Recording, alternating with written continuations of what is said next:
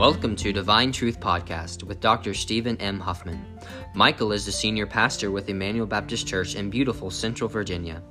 The purpose of this podcast is to teach and edify God's people through a verse by verse exposition of God's Word. To learn more about Emmanuel Baptist Church, please visit www.ebcmineral.com. And now, here's Pastor Michael Huffman. To Ephesians 2, Ephesians, the second chapter this morning. Ephesians 2, we're going to be focusing on the first seven verses of Ephesians chapter 2. Ephesians chapter 2. Let's read.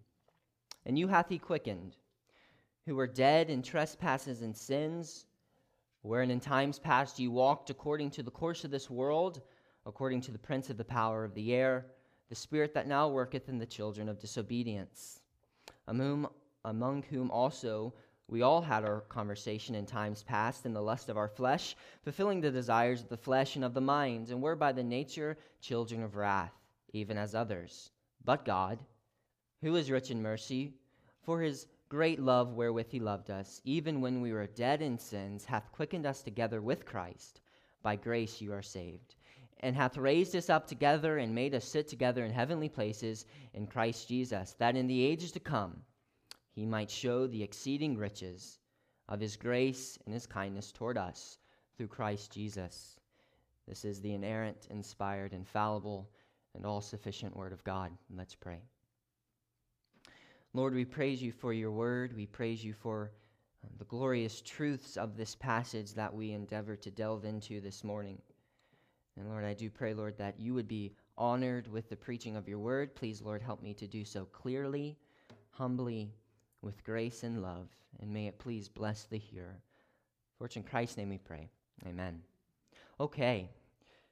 So, the theme of today's message this morning is that key um, two word, life changing theme, but God. But God. As you see there in verse 4, beginning the verse, but God. Here in our text, Paul makes a wonderful proclamation to the Ephesian church as to who they were before Christ and who they and any repentant sinner is in Christ by the grace of God. Paul paints a bleak picture for us as to who we are by our very nature and what we need by divine intervention. We live in a society today, don't we, that so desperately tries to minimize the heinousness of sin. Paul does not endeavor to do that this morning. Uh, our society makes sin as little mishaps, small mistakes, um, missteps um, by uninformed people, not cosmic treason against a holy God, which is what sin is. Our world knows nothing of who the Bible says we are outside of Christ and what we truly need in Christ. And to paint the picture of what we'll see in our text, I like to give you an illustration. Imagine, if you will, a barren wasteland. No color, no beauty, no song. All is black and white, bleak, cold, lifeless, dead. Amidst this land, if you have that picture in your mind, I probably don't want to, but let's have it in our mind. Amidst this land, there's a row of corpses that goes for miles, miles and miles. And it goes for miles because there are so many people that inhabit this land. They're shackled, they're in slavery, and they go from death to death without hope. Then suddenly, seemingly out of nowhere, a ray of light flashes onto the scene. This light comes and it penetrates one of these corpses, and this corpse rises breath in the nostrils, life in the heart. It rises from all these other corpses. Its shackles fell off. It's given a new song, a new heart, And it begins as it's walking this way with the other corpses and just dragging along, it rises and goes the other way. Have that picture in your mind as we look at our text this morning, because this is the picture that we'll see this morning. This man walks away alive, forgiven, and free. Have that picture in your mind. But before we get to that glorious end, we must begin at the bleak beginning. The bleak beginning. And that's where we'll see a divine diagnosis. A divine diagnosis. Look in verse 1, if you will. And you hath he quickened, who were dead in trespasses and sins. Stop right there, as our pastor would say. Here, Paul is describing to us the condition that all men are in outside of Christ. In our three opening verses, we have some of the clearest teaching of man's utter state of sinfulness apart from Christ. Um, Brother Glass touched on this perfectly this morning who we were outside of Christ, who we are by our very nature, by birth. Every human is born alienated from God. He's separated from God and lost in sin. To be dead spiritually is to be void of any spiritual life, any spiritual stimulus, and any ability to do that which is pleasing to God. That's who we all are outside of Christ. John MacArthur said, Man's basic trouble is not being out of harmony with his heritage or his environment, but being out of harmony with his Creator. As spiritual dead beings, we can do nothing for ourselves. We can do nothing to merit favor in the eyes of God. What can a dead man do? You know the answer. What can a, uh, our pastor ask the question? He's asked it before. What can a dead man do? Stink and rot. That's the only thing he can do. He can do nothing. Nothing. We are not told that we're spiritually sick in need of divine medicine, but rather we're spiritually dead in need of life from God. The world will tell us that man is basically good, and we know this. If you've done any sort of evangelism or any sort of soul winning out in the streets, and you ask someone what is their hope for heaven, they'll tell you instantly, you probably know it, well, I'm a good person. I, I try my best, I'm giving it a go, and I'm doing well. That's what they'll tell you. And that's what the world's philosophy says. All men are basically good. They're not certainly dead lost in sin, absolutely corrupted from the inside out? Absolutely not. In fact, you're labeled a hateful bigot if you say things like that. I'm here to say, by the authority of the Word of God, that men from birth are not basically good, but they're utterly dead. Dead. Just as a physical body, when dead, is unresponsive to any stimulus, so are we, when spiritually dead, unresponsive to any spiritual life and living. We just don't know. And as Brother Glass pointed out this morning again, 1 Corinthians 2:14, but the natural man receiveth not the things of the Spirit of God, for they are foolishness unto him, neither can he know them, because they are spiritually discerned. And then Ephesians 4:18, having their understanding darkened, being alienated from the life of God through the ignorance that is in them because of the blindness of their heart. We have no ability to do righteousness out of Christ, nor do we have the stimulus to spiritual things. There's no life to react to anything. It's like going up to a corpse and trying to get it to play a game with you or uh, play a, a game of football with you. It has no ability to do anything, it's dead. And this is us outside of Christ. No ability to do anything for the Lord, any stimulus of spiritual things, any knowledge of spiritual things. We're blinded. We're dead. We're dead. In our text, Paul is describing the sphere or the realm in which unconverted people live. Notice that he says they're dead in their trespasses and sins. This is the realm where they live. It's not merely the actions they perform, but where they find themselves. This is where I find myself born. We're not sinners because we commit sin. We sin because we're first sinners. Paul is not, again, merely referring to outward acts that we perform, but a realm in which we exist. And to put it in another way, one does not tell a lie and therefore he becomes a liar. One, one is already, by his very nature, a liar and therefore he lies. One does not steal and therefore becomes a thief. By his very nature from birth, he's already a thief, therefore he steals. And so it goes with murder, adultery, gossip, disrespect, covetousness, and every other form of sin. One does not sin, and therefore I become a sinner. I'm born a sinner, and that's why I sin. That's why I sin. We're in Adam, as, again, Brother uh, Glass pointed out this morning. I was afraid if he carried on, he'd preach my whole sermon. So, but we're in Adam. And before we ever commit a sinful act, because we're in Adam, we are already by nature sinners. This theological concept is what we call the federal headship of Adam, meaning Adam was the firstborn among us and represented all of us. And so as he goes, we go. So Adam was the firstborn among us, he is our federal head. If he were to remain in a state of innocence, we would remain in a state of innocence. But if he would sin, we would be born sinful. And sadly, we all know the choice he made.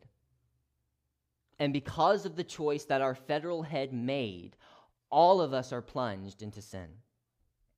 All of us. Where do we get this concept from? Romans 5:12. Wherefore as one as by one man sin entered into the world and death by sin, so death passed upon all men for all have sinned.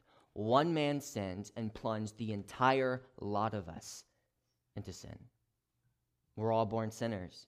Because Adam sinned, sin entered into the world. And now all of us, by our nature, are sinful. We're all born with a sinful nature. Isn't this what David said in Psalm 51 5? Behold, I was shapen in iniquity, and in sin did my mother conceive me. Men are not basically good, they're utterly wretched. All of us. Dead, lost, and without hope in, in the world. We're the spiritual walking dead, if you like.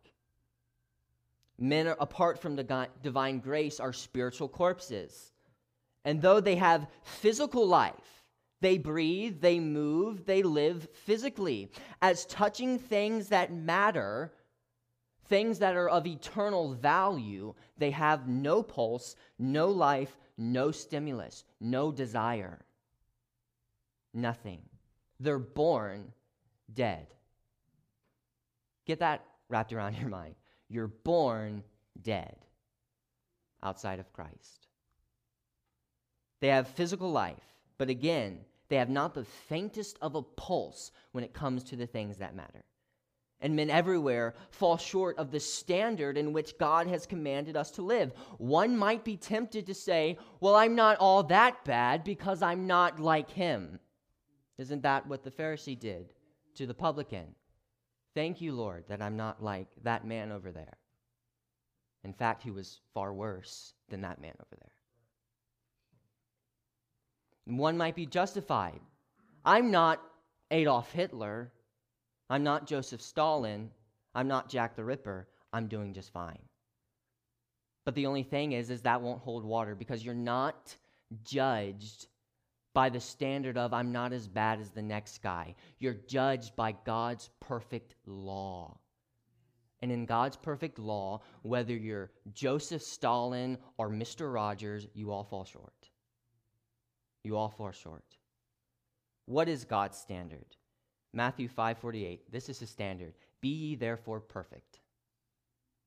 Period. Be perfect. Even as your Father which is in heaven is perfect. So be perfect like God, and then you enter in heaven. You want to get to heaven by your own works? Fine. For every moment of your life, every millisecond, be absolutely 100% spotlessly white and perfect like God the Father. No second can have any blemish, and you'll get to heaven by your works. What a hopeless existence. What a dead existence. 1 Peter 1:16, because it is written, "Be holy, for I'm holy." We have a holy God. We serve a holy God. And if we are to make ourselves to this holy God, we must be holy as He is. If we're going to do it on your own effort, give it a go. Give it a go. It'll last. I just failed. I just failed. Perfect righteousness is the standard by which we'll be judged. And what is the standard? This is the standard, rather, that this we all fall short. Isn't this what Romans 3:23 says? For all have sinned and do what? Fall short of the glory of God. They miss the mark. My brothers are hunters. I used to be, It wasn't very good, never did it very often, but my brothers are hunters. They still do it, and they're good at it. Thank you. So, um, say you're hunting and you and you have a, a deer come by you. And you you you give it a go and you point and you fire. It flies right past the deer's back. That's what it means to miss the mark. You've missed your target. That's what the bible calls sin. You've missed the mark. You've missed the target. What is that target? God's glory you've fallen short. You've missed the mark. This is an all inclusive verse. It says, All have sinned and fall short of God's glory. Sure, some may be more sinful than the rest. Absolutely. Absolutely. I would not say that Mr. Rogers was as bad as Adolf Hitler. Sure. I would not say that but we are all equally in a state of spiritual deadness. You're not judged by your outward acts, you're judged by your nature. And no matter who you are, you all have the same nature. Again, John MacArthur says relational goodness is helpful to other people and is more pleasing to God. It's a step in the right direction, but a hundred thousand such steps cannot bring a person any nearer to God because it is a sinful condition of sinfulness and not his particular sins that separate him from God. His particular acts of goodness cannot reconcile him to God. So, whether you're a loving spouse, a kind parent, a civil law keeper, or a heartless terrorist, we are all equally in a state of spiritual deadness, and therefore we're all equally, by our nature, separated from God. You're dead. You're dead. And Paul takes it another step further. If, it's if that's not already bleak enough, if that's not only hopeless enough, Paul kills us and then buries us. He kills us and then digs our grave, if you will. And that is where we see a determined drive. So, a divine diagnosis and then a determined drive. Ephesians uh, 2 uh, 2 through 3. Wherein in time past you walked according to the course of this world according to the prince of the power of the air, the spirit thou now worketh in the children of disobedience, among whom also we all had our conversation in times past, and the lust of the flesh, fulfilling the desires of the flesh and of the mind, and were by the nature children of wrath, even as the rest. So Paul goes from telling the Ephesian church that you're dead in your sin. He goes from diagnosing us dead now to how our deadness plays out in our life. So you're dead, but here is how it's played out. Paul tells us that by our nature, by our natural condition, we walked or behaved or lived according to the course of this world. And by the word world here, Paul is not referring merely to the physical sphere, the physical globe, if you will, but Paul is referring to the world system, the world's thoughts, the world's value system and way of thinking. What the world holds dear and valuable, you might say, that's how we walked. Paul is saying that we walked in lockstep harmony with the world's values. Everything that the world holds dear is what you held dear outside of Christ. Paul then goes on to tell us then who controls the world's values, the world value system. He says the prince of the power of the air in reference to the devil. The devil. Satan is the God of this world. He is the prince, he is the leader. And everyone outside of Christ comes under his command. They're in his army, they're in his war fight. If you're not a slave to God, you're a slave to Satan. And outside of Christ, you walked in accordance to the ways of this world that is controlled by Satan. That's you outside of Christ. And until the Lord eternally casts him out when he returns, and what a glorious day that will be, he will continue to rule. 2 Corinthians 4 4, in whom the God of this world, Satan, hath blinded the minds of him which believe not, lest the light of the glorious gospel of Christ, who is the image of God, should shine unto them. Eyes darkened, dead, and following his every beck and call. That's who we are outside of Christ.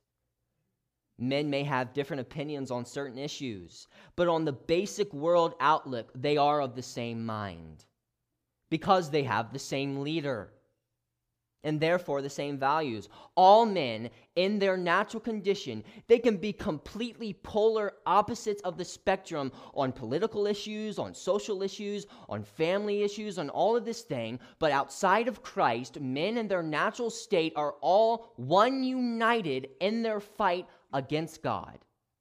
All of them perfectly united. Why? Because they all follow the same leader who is the very personification of rebellion against God. And therefore, we follow because we're rebels against God outside of Christ. Where he goes, we go. We're on a leash by him. But that leash is made of chain and shackles. And we follow him. Though while all men are not always indwelt by Satan or demon possessed, as you might say, they're always either knowingly or unknowingly under his control and influence.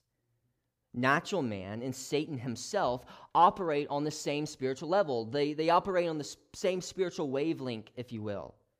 That is rebellion against God. They operate on the same level. And therefore, natural man finds the devil as a common leader and a common Lord. What did Christ say in John 8 44? Ye are of your father, the devil. And the lust of your father you will do. So he's your father, and what he wants you to do outside of Christ, you're going to do. No hope. But I go to church. But I, I was baptized. I even got the cute little white Bible that they give out when you get baptized. I signed the card. I'm a member of a church. If you're not in Christ, you may be in a church. You may have gotten wet. But He's not your Lord. Satan is. And you're dead in sin. You're dead in sin. These willing followers are then called by Paul sons of disobedience. As you see um, in verse, um, let's see here. Forgive me, I, I need to find my place. I'm not even on the right place here. I believe it's in verse 2. Yes, at the end of verse 2 children of disobedience. These are the willing followers of the devil. And then in verse 3, Paul goes on to remind believers that before Christ, their conversation or manner of living consisted of them indulging in their lusts and the desires of their flesh. So you not only were dead, but you wallowed in your deadness. You went from death to death, as it were. You loved the very thing that killed you, your sin. And you indulged. You indulged. This is to speak of man's completely selfish devotion to self indulgence. Self indulgence, treat yourself. Be your number one person self indulgence. Paul says that's what you did outside of Christ. You indulged in the lust of your flesh and the desires of your heart. By nature, man is completely with, is consumed by seeking and indulging in the things that fulfill his flesh. Man willingly and gladly wallows in the values and systems of this world, which is controlled by Satan, because that and that alone is what satisfies his sinful flesh. The things of God, if you, if you ever go up to a person and you're excited about the things of the Lord, and you go up to him and you're excited and you want him to be excited too, but he's not converted, it's literally like talking to a brick wall you're excited. What's wrong with you? God has saved me. I'm free. His response That's good. I'm, I'm happy for you. Can't you see? You can see it on my face, can't you? I'm happy for you. It's like talking to a brick wall. It's like trying to talk to this podium right here. No emotion, no gladness. Why? Because the only things that fulfill their lusts are the things of this world if you went out to this person last night and said, You know, I went to a wild party last night. And this wild party ended with me running from the police, and I spent a night in jail. Oh, dude, you're so cool. You're so awesome. That must have been a thrill. Because that's what satisfies his flesh. And that's what they're consumed with. Natural man is dead in sin and the only living and walking he can do is in accordance with the ways of this world, which are in opposition toward God, because they are controlled by Satan and used for self gratification and fleshly pleasure. And because of this, we are described outside of Christ by our very nature children of wrath. Children of wrath. Apart from Christ and left to ourselves, we are under right now, not in eternity, we will be in eternity, but right now, outside of Christ, you're under God's divine wrath. The wrath of God abides on the unconverted even now. Now. What does Christ say in John 3:18? And he that believeth on him is not condemned, but he that believeth not is condemned already because he hath not believed in the name of the only begotten Son of God.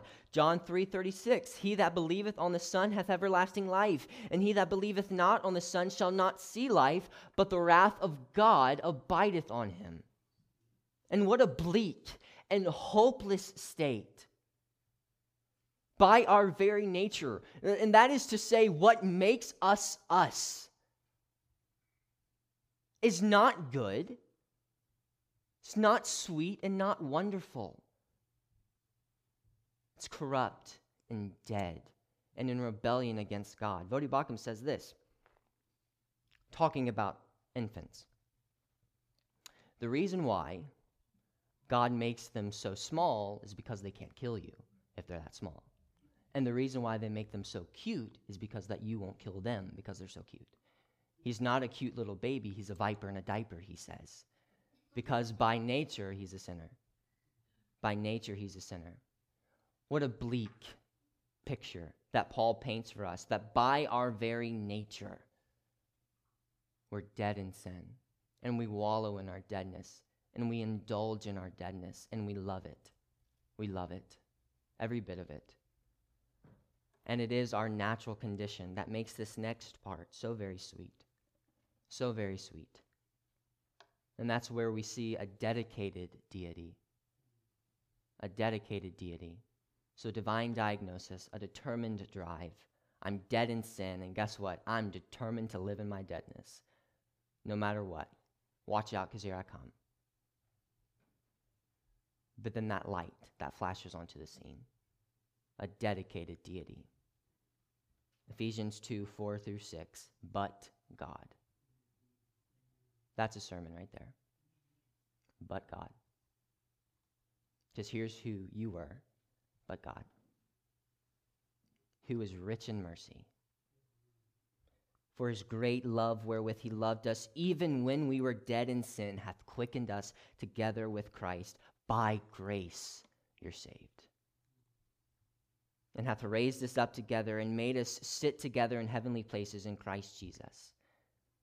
Here we see a divine intervention, a divine initiator, God Himself. There we were, think of yourself before Christ. Right now, just picture in your mind. There you were, walking in your deadness, helpless, hopeless, lost, wallowing in it, loving in it, eating the slop of it, loving every bit of it, but God. But God shines into the darkness, pierces your heart, and gives you life. But God. Martyn Lloyd-Jones said, Thank the Lord for the buts in the Bible. There are many places in the Bible where a situation is not going very well, but God. But God. If left to our own, we surely would stay in our deadness, wouldn't we? If left to your own, you had no life to begin with. And again, what can a dead man do? Nothing. So if you're left by yourself, you'd stay there and throughout all eternity be condemned. But God. But God. Therefore, since we are dead in sin, it must be the Lord who comes to give us life. Reconciliation or bringing back together with God is not a problem on God's end, it's a problem on our end. We've offended God. God has done nothing unjust to us, we've offended Him. And so, therefore, being back brought into a right relationship with Him is not a matter on God's end, it's on our end. It's not His problem, it's ours. We need to be brought back together with Him. But there's one problem we can't do it. Why? Because I'm dead. What can I do? I'm condemned. But God. But God. We in our sin have caused the separation, but thanks be to God, we see here in our text because of the abounding love that was put on display in rescuing us from ourselves. Thanks be to God because he was rich in mercy, as our text says, and because of his great love, as our text says, toward us, he has provided a way for us to be reconciled or brought back together with him, seeing us in our helpless estate. God the Father, because of his great mercy toward us, sent the Son down to this world, lived a perfect life of obedience for you. So every law you broke, he kept. Every sin you committed, he didn't. Every time you didn't honor your parents, he did. Every time you cursed, he blessed. Every time you blasphemed, he revered. For you. Not just because he was perfect, because he was, but he did it for you. And then, being a perfect law keeper, he goes to the cross and dies the death of a wretched lawbreaker for you. And bears the wrath of God for sinners. The infinite, holy wrath of God that Paul is painting here, every ounce of it was poured out on Christ for you. So think of it this way. Think of it, I'm standing alone in a field, well, not a field, in a, on a beach, uh, as it were. And say I'm standing alone on a beach, and there's this huge, miles tsunami, just from miles to miles. There's no hope. I'm, lo- I- I'm just looking at this thing, and I am going to get crushed. I'm done. I'm done. There's no hope. And then from nowhere, the ground opens up and drinks up every ounce of water, and not one drop gets on you. That's what Christ has done. This infinite tsunami was God's wrath. You're the helpless sinner. Christ is the ground breaking beneath it and swallowing it all up. And not one drop lands on his people. Not one drop. This is what Christ has done. Christ went to the cross, suffered, and died and then rose on the third day, completing salvation, accomplishing it, and now whoever calls on the name of the Lord will be saved, will be reconciled. And all this was set in place by his mercy and love wherewith he loved us, No greater love has ever been seen. This is the personification of love.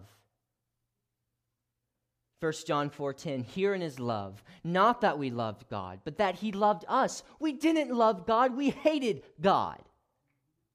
Hated him, either knowingly or unknowingly. Knowingly with our mouth or unknowingly with our actions and nature, we hated God. Had no affection toward him whatsoever. Hated him. But here in his love not that you loved him, but he loved you. And sent his son, my favorite word, to be the propitiation for our sins. Satisfaction. The debt is paid. Salvation free. Forgiven and whole. 1 John 4:19 We love him because he first loved us. John 15:13 Greater love hath no man than this that a man lay down his life for his friends. Romans 5 8, this perfectly um, summarizes the whole of what we're talking about here today. But God commended his love toward us in that while we were yet sinners, and I might add, dead in sin, Christ died for us. Psalm 103 8, the Lord is merciful and glorious, slow to anger, plenteous in mercy. And then finally, Psalm 136 26, oh, give thanks unto the God of heaven for his mercy endureth forever. What a great love our Lord has for us. A love undeserved. Undeserved. He is the very definition and personification of love. And then we are told more of his love in our next verse. We are told, amidst our deadness, God has quickened us or made us alive. He's made us alive even when, verse 5, even when we were dead in sin, hath quickened us together with Christ. By grace you're saved. What more can a dead man need than life? If I'm dead, I don't need medicine. If I'm dead, I need life. And we're all spiritually dead outside of Christ and greater than from a physical realm in the spiritual realm if you're spiritually dead you 10,000 times more need spiritual life and this is what God provides this dead man has no greater need just as God was the one to breathe the breath of life into the first created man, Adam, so God must breathe the spiritual breath of life into man, or else he's without hope. What does it mean to be made alive with Christ? It means that we're united with Christ in his death and resurrection. What does it mean to be united with Christ in his death and resurrection? What Paul is trying to convey here is that Christ's death is our death, and his resurrection is our resurrection. Or you could say that in the new birth and being made alive together with Christ, just as Christ died for sin, you die to sin. And just as Christ was raised to life, you are raised to newness of life. Romans 6 4 says, Therefore we are buried with him by the baptism into death, that like as Christ was raised from the dead by the glory of the Father, even so we also should walk in newness of life. Then Romans 6, 6 and 8, knowing this, that our old man is crucified with him, that the body of sin might be destroyed, that henceforth we should not serve sin. For he that is dead is freed from sin. Now if we are dead with Christ, we believe that we shall also live with him. And then Galatians 2:20. I am crucified with Christ, nevertheless I live. Yet not I, but Christ liveth in me. In the life which I now live in the flesh, I live by the faith of the Son of God who loved me and gave himself for me. And then finally, 1 Corinthians 15 22. For as in Adam all died, even so in Christ all shall be made alive. Everyone's made alive. So, because we have died to sin, we are now alive to God through Christ. You're either living in sin, alive to sin, and dead to God, or you're dead to sin and you're alive to God. You're either a slave to sin or a slave to God. What did Christ say? A man cannot serve two masters because he'll either hate the one or love the other. You serve one master. And you're either serving sin or you're serving God. There's no in between ground, no riding the fence. You're slave to one or you're slave to the other. You're dead to one or you're alive to the other. If you're alive to God, you're dead to sin. And that means you're dead to con- condemnation. And you're dead to all the things that sin brings. So, as you could say, sin brings death, pain, and hell. Christ and salvation brings life, joy, and peace. And then eternal heaven, just to put a cherry on top. Then eternal heaven, by the way. in our in short in our union with Christ everything everything is made alive and brand new everything what is 2 Corinthians 5:17 if anything if any man be in Christ he's a new creature old things are passed away and behold all things become new everything's new everything we are then told in verse 6 that we have been raised and seated in heavenly places in Christ. This is to mean that we've been transported into a completely different realm. So, whereas we were in sin, dead in sin, dead in sin, dead from God, apart from God, following the course of this world, which is under the power of Satan, in Christ, we've been transported into a completely different realm. We were under the control of Satan, now we're under the control of God. We were under condemnation, now there's no condemnation. We are in death, now we're brought to life. We're in a completely different realm. Remember that I told you in sin was your realm of existence, it's where you were. In Christ, your realm of existence is what? In the heavenly places in Christ. You take your orders from God now. And everything that God gives, you have. And everything that Christ has, you have. Everything. We're no longer under the dominion of Satan, but of God. No longer citizens of this world, but of heaven. We're no longer our own, but you're bought with a price. I'm myself I'm a self-made man. no, you're not. Anything and everything you are is by God's grace. There's a wonderful song, and I love it. It's not a hymn, it's just a, a gospel song. Were it not for grace, I can tell you where I'd be. Wandering down some pointless road to nowhere with my salvation up to me. And I know how that would go the battles I'd face, forever running, but losing the race, were it not for grace. If left to my own, I'm hopeless. But in Christ, I have everything and I've been transported into a new realm, and I'm no longer a citizen of this world with their deadness and their hatred toward God and their condemnation and their useless pursuits that are go nowhere, nowhere. So as a Christian, please stop trying to live in accordance with the world. Trying to live as if I can have God and also keep my hold on the world. You can't.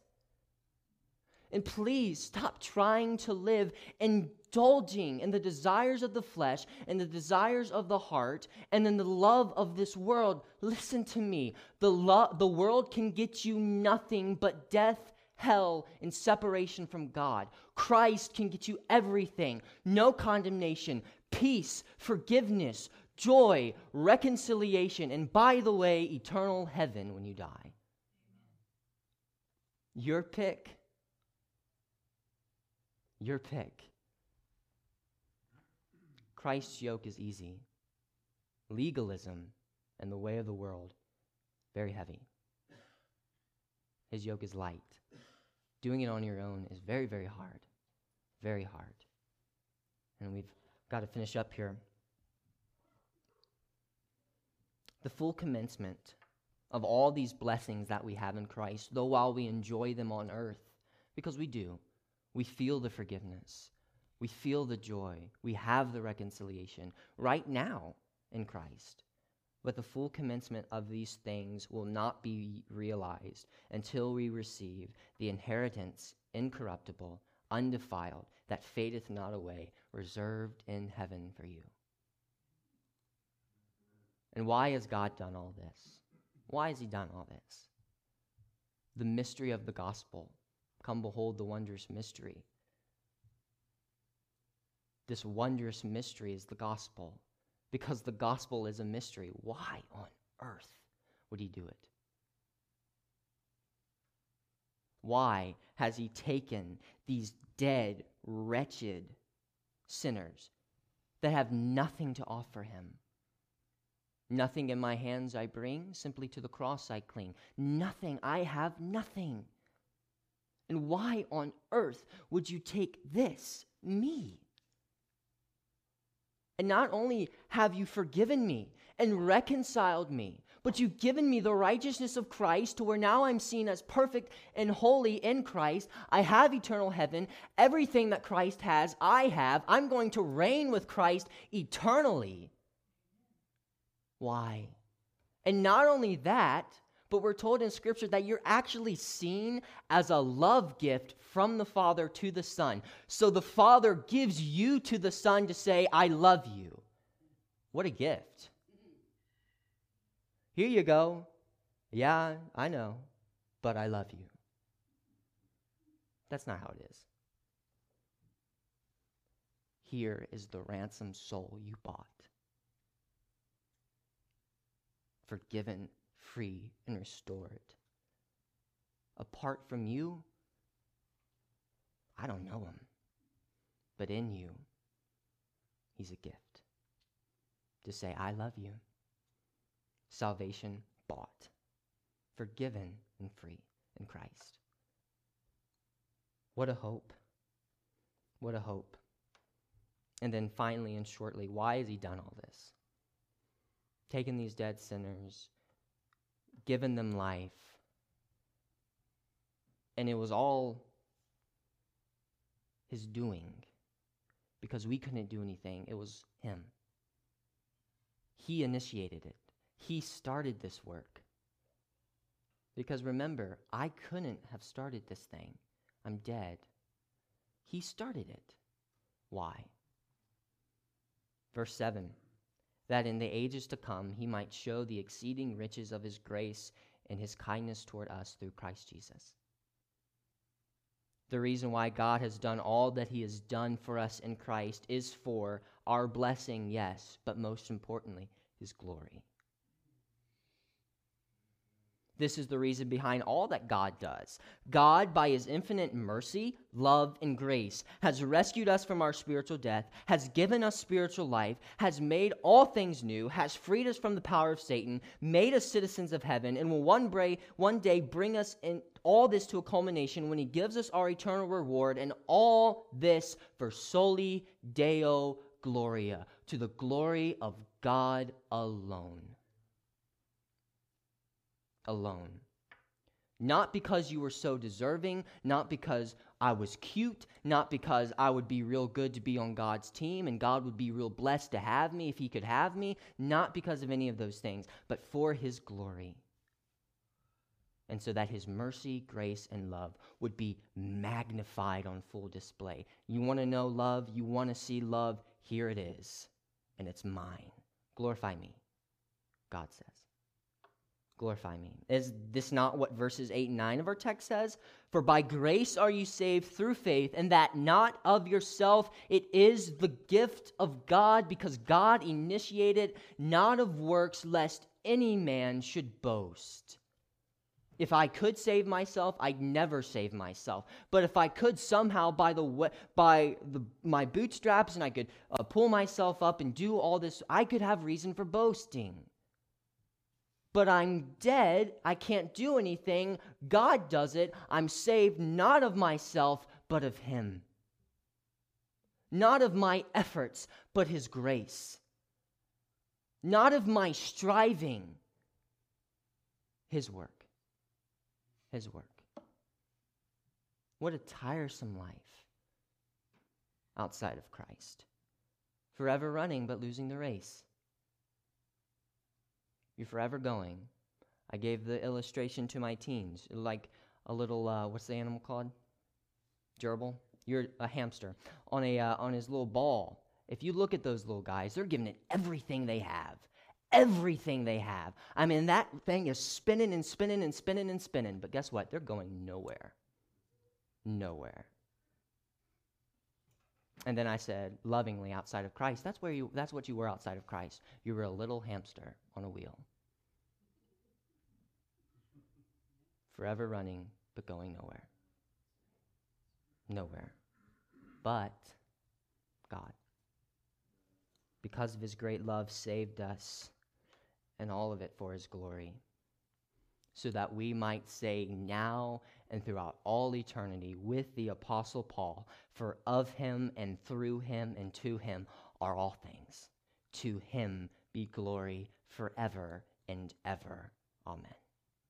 Let's go to God in prayer. Lord, we praise you for the truth of your word. We praise you for your grace. We praise you, Lord, um, for your kindness toward us. Lord, we praise you, Lord, for your divine initiation, your divine intervention. Where we were dead in our sins, you came and brought us to life. We praise you, Lord, for that. And Lord, I do pray with all my heart that if there is one that does not know you savingly through Christ as their Lord and as their Savior, that you would save them today, bring them to an end of themselves, an end of their striving, an end of their working, and to a knowledge that I can't do it, but He's done it. May that be their realization today, and may you please save someone today. And for us Christians, I do pray that we would take these glorious truths and that it would prod our sides and cause us to live more and more holy lives for you. Because what else can we do if we've been showed this great of mercy? Your love constrains us. And may that be our plea today. We love you and we praise you, Lord, for um, this day you've given us to worship in your house and to hear from you through your word. And I pray that it has been a blessing to everyone out here this morning. Lord, keep us now safe throughout the rest of the day, and may we live today in an honorable way towards you. For it is in the name of your Son, who loved himself and gave himself for us, we pray. Amen.